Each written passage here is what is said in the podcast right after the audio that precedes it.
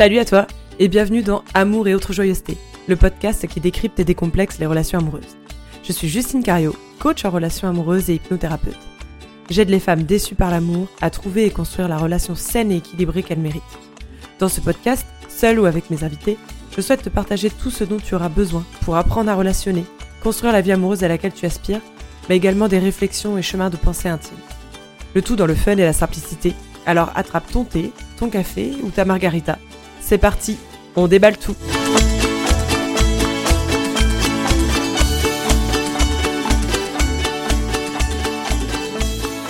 Bonjour, bonjour les petites perruches, j'espère que tout le monde va bien. Aujourd'hui je suis dans une forme olympique en vous enregistrant cet épisode parce que j'écoute toujours une petite musique pour me mettre euh, en, élan, en motivation avant les enregistrements et j'étais en train d'écouter une touche de groove de Madonna alors je suis au taquet.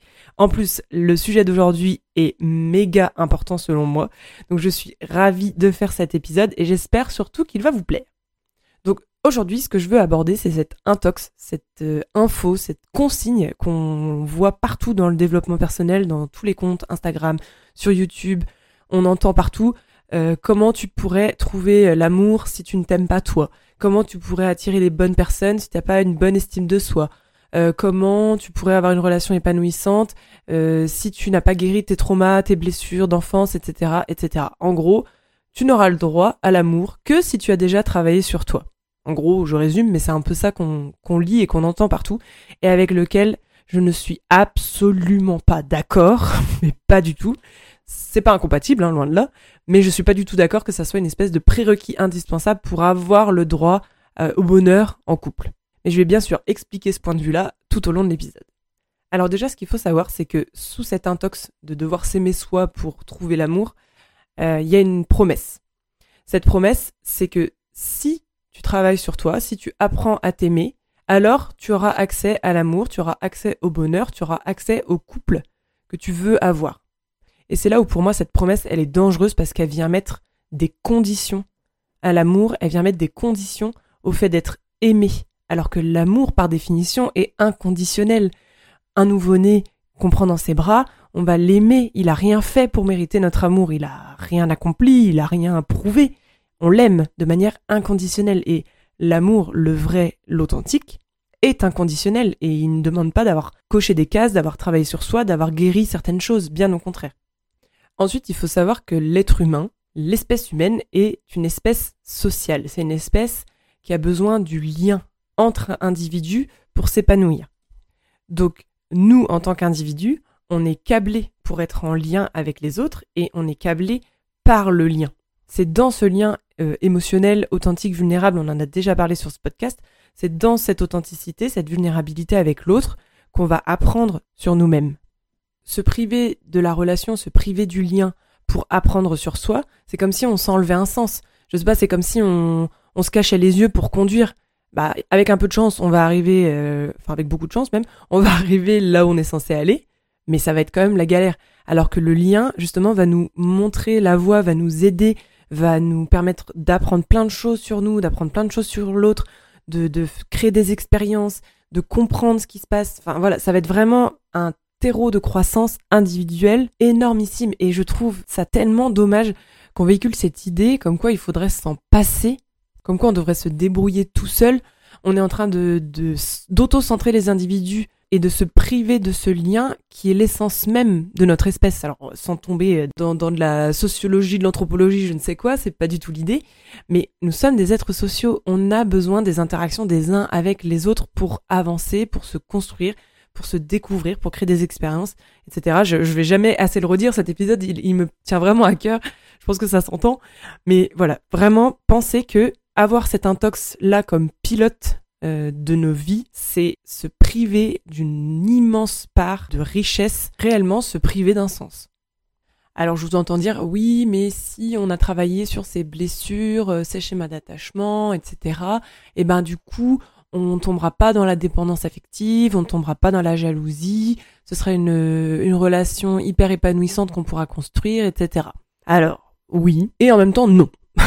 Oui, parce que bah effectivement, de toute façon, toute avancée et connaissance de soi permet bah, de, d'avoir des billes supplémentaires dans la relation future qu'on pourra construire. Mais non, Parce que c'est dans les conflits, dans les moments de jalousie, dans les moments d'insécurité, dans les disputes, dans les moments de friction qu'on va comprendre ce qui se passe en nous. C'est quand tel comportement va nous faire ressentir de la jalousie qu'on va essayer de comprendre bah, pourquoi on est jalouse ou jaloux, pourquoi on, on a cette insécurité, quel besoin se cache derrière? Si on reste seul chez soi à essayer de travailler sur soi, de lire euh, les cinq blessures de Lise Bourbon pour essayer de savoir ce qui se passe, alors oui, c'est très bien, la théorie sera là, mais dans la pratique, ça veut pas du tout dire que parce qu'on sait, on évite de le faire. Par exemple, on sait tous que le gras, c'est mauvais pour la santé, que le sucre, c'est mauvais pour la santé. Pour autant, on savoure tous un petit Kinder Bueno euh, le vendredi soir devant Netflix. Donc l'apport théorique, c'est très très bien, mais attention de ne pas euh, se faire piéger par ça, de ne pas passer à côté du meilleur enseignement qui est la pratique, qui est la vraie vie quoi finalement. D'autre part, le lien amoureux va venir toucher au plus profond de notre être, au plus profond de notre personnalité. Alors je comprends que ce soit terrifiant, je comprends que dans le passé ça t'ait blessé, je comprends que tu aies eu du mal à te remettre de certaines histoires, de certaines relations, mais pour autant, ça va être le meilleur terrain de pratique pour apprendre à t'aimer toi. Et vraiment, je le répète, je, ça va être l'épisode du radotage, mais c'est indispensable pour apprendre à s'aimer soi-même que de passer par le lien amoureux. Parce que, qu'on soit clair, s'aimer soi-même, c'est pas aimer tout ce qui est beau, tout ce qui est lisse, tout ce qui est euh, euh, socialement convenable, tout ce qui est acceptable, tout ce qui est valorisant. S'aimer soi-même de manière inconditionnelle, comme je le disais au début de l'épisode, c'est aimer tout. C'est aimer le moins beau, c'est aimer euh, ce dont peut-être on a honte, c'est aimer ce qu'on pense qui n'est ce qui n'est pas aimable entre guillemets, c'est s'aimer entièrement. Et ça, le regard amoureux d'un partenaire, l'avancée dans un couple épanoui, c'est une valeur inestimable. Donc oui, le lien amoureux et le couple, c'est ouvrir la porte à des probabilités de souffrance aussi, des probabilités de, de, moments qui vont être beaucoup moins confortables, beaucoup moins agréables, mais qui vont être un lieu d'apprentissage et un lieu d'acceptation de soi dans son entièreté. Ça va nous demander de nous dévoiler inévitablement, et donc on pourra plus se cacher derrière la théorie. Et pour euh, en prendre vraiment conscience, j'invite encore une fois à vraiment faire un travail d'introspection, d'écriture, de questionnement, en te demandant dans tes histoires passées, celles qui pour toi ont eu une importance. Alors, importance, ça peut être dans la durée, dans l'intensité, parce que ça a été une rencontre particulièrement marquante, une période de ta vie qui était importante pour toi, enfin peu importe, mais une relation qui pour toi a compté, et faire une liste pour chacune de ce qu'elles t'ont permis d'apprendre sur toi je sais que moi dans le passé par exemple des fois je me disais mais pourquoi euh, pourquoi je, je suis restée quelques mois avec cette personne là par exemple? Mais au final quand je prenais du recul une fois que l'émotionnel la colère l'agacement tout ce qu'on veut était passé je me disais bah au final ça m'a ça m'a servi cette relation parce que j'ai appris euh, telle ou telle chose sur moi. Et ça m'a permis comme ça d'ajouter petit à petit euh, des pavés sur le, le chemin de, de ma vie le chemin de mon acceptation et je continue aujourd'hui, jour après jour, événement après événement, amoureux ou non d'ailleurs, mais à apprendre des choses sur moi, à guérir les blessures que je peux avoir aussi, à apprendre à m'aimer de manière inconditionnelle. Il y a plein de choses qui sont encore en chantier, hein, bien sûr, mais je m'en sers au maximum comme terreau de croissance. Donc aujourd'hui, je t'invite vraiment à te poser, à prendre papier, crayon, petit carnet, joli stylo, comme, euh, comme j'adore, et de prendre ce temps pour écrire tout ça. Et encore une fois, pour que ça soit constructif, pour que ça soit efficace, je t'invite vraiment à écrire tout ce qui te passe par la tête. Ça n'a pas à être bien écrit, ça n'a pas à être sans rature, ça n'a pas à être joli, ça n'a pas à être bien formulé. Ça a pour but de t'aider à y voir plus clair. Uniquement. Note ce que ça t'a aidé à, à comprendre, ce que tu as vécu aussi très factuellement, ton ressenti sur les choses, comment ça influence ton quotidien aujourd'hui par exemple, etc., etc. Te dire, bah ok, euh, j'en ai chié, si tu me permets l'expression, j'en ai chié dans cette histoire-là, mais aujourd'hui, voilà ce que ça m'a apporté. Et ça va te permettre de faire un, shift aussi sur le fait de te rendre compte que les relations amoureuses t'ont permis d'avancer bien plus que n'importe quelle lecture ou exercice de développement personnel. Je vais te donner un exemple personnel. Pendant longtemps, euh, j'étais persuadée que plaisait que pour mon physique. Alors ça fait un peu Chantal Boulard dit comme ça, mais j'en étais convaincue. J'avais l'impression que j'avais rien d'autre à offrir pour séduire un, homme qui me plaisait que mon physique. Ma personnalité, je l'estimais pas intéressante, j'estimais que j'étais pas aussi intelligente euh, que d'autres femmes, etc., etc. Et c'est en passant par ce travail-là, en passant par la rétro-analyse de certaines de mes relations, et en faisant preuve de beaucoup de vulnérabilité, ce qui n'a pas toujours été une mince affaire, eh bien c'est là que j'ai commencé à comprendre et à voir que j'avais d'autres facettes de ma personnalité euh, qui étaient tout aussi aimables, entre guillemets. Que ce que moi j'estimais pas très bien, pas très beau, pas très lisse, pas très admirable, pas très euh, valorisant, et Dieu sait qu'on en a ce type de pensée et de croyance, et ben tout ce que j'avais l'impression qui, qui n'était pas séduisant, qui n'était pas aimable, je les planquais, alors qu'en fait j'ai plein de choses à dévoiler, plein de choses à montrer. Et en comprenant ça, et ben finalement j'ai raisonné aussi avec des personnes qui me ressemblent plus, des personnes qui, me correspondent plus.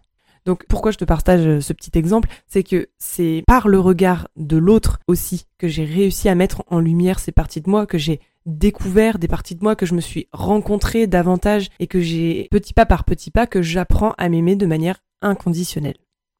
D'autre part, je le mentionnais en début d'épisode, le fait de penser que s'aimer soi avant d'aimer l'autre, c'est indispensable, c'est aussi faire passer nos blessures pour des freins à la relation amoureuse. Et c'est tout le contraire ces blessures-là, elles vont permettre l'amour de s'inviter en permettant une connexion émotionnelle. Et pour le coup, dans ces questions de, relations amoureuses, beaucoup de gens s'orientent vers des thérapies longues, donc euh, psycho, etc., qui sont très très bénéfiques pour tout un tas de sujets, mais pour la question des relations amoureuses, pas toujours. Pourquoi? Parce qu'elles viennent centrer toute la réflexion et tous les comportements sur l'individu. Souvent, le conseil qui ressort de ces thérapies-là, c'est qu'on va dire aux gens, on va leur apprendre à exprimer leurs besoins. Alors c'est très bien, mais dans les débuts d'une relation amoureuse, ça peut être un cafouillage assuré si la connexion émotionnelle n'est pas encore installée et qu'on se met à exprimer nos besoins à tout bout de champ. Et comme ça va pas fonctionner, c'est la panique à bord assurée. Donc les thérapies longues, tout aussi bénéfiques qu'elles soient pour plein de sujets, pour les questions amoureuses, elles n'aident pas du tout les célibataires, ni à se laisser surprendre par l'autre, ce qui est indispensable, fondamental pour les relations amoureuses, ni à être conscient du fonctionnement même de l'amour. Et c'est dramatique parce que c'est aussi comme ça, notamment, qu'on est en train d'étiqueter une génération de femmes comme dépendantes affectives. Alors je fais une mini aparté parce qu'on en parlera bien plus dans le détail dans des épisodes de podcast, il y en aura plusieurs parce que cette question de dépendance affective, c'est quelque chose. Donc, ce qu'il faut savoir avec cette histoire de dépendance affective, c'est que on est en train d'expliquer à des femmes qu'elles doivent s'aimer soi-même, Ok, jusque-là tout va bien, elles essayent plus ou moins, elles arrivent plus ou moins en fonction des jours, etc. Elles se disent, ok, c'est bon, je vais rencontrer quelqu'un. La relation arrive. Elles ne savent pas du tout l'importance de montrer leur vulnérabilité, par exemple. Elles ne savent pas non plus comment désamorcer les postures de contrôle de l'un comme de l'autre. Donc la relation, elle va se baser uniquement sur l'admiration, l'attirance physique ou intellectuelle, mais la connexion va être très faible. Et à un moment venu, généralement l'homme aussi par son éducation qu'il a reçue, etc., va devenir de moins en moins à l'aise avec l'intimité et va prendre ses distances. De là, la femme va commencer à exprimer ses besoins. J'ai besoin que tu me montres plus d'intérêt, j'ai besoin qu'on passe plus de temps ensemble, j'ai besoin d'avoir des messages, etc., etc. Mais dans la relation où la connexion émotionnelle est très faible, l'homme il va se sentir envahi, il va se sentir étouffé, il va se sentir privé d'une certaine liberté, il va se sentir pas à la hauteur aussi pour euh, combler les besoins de cette personne.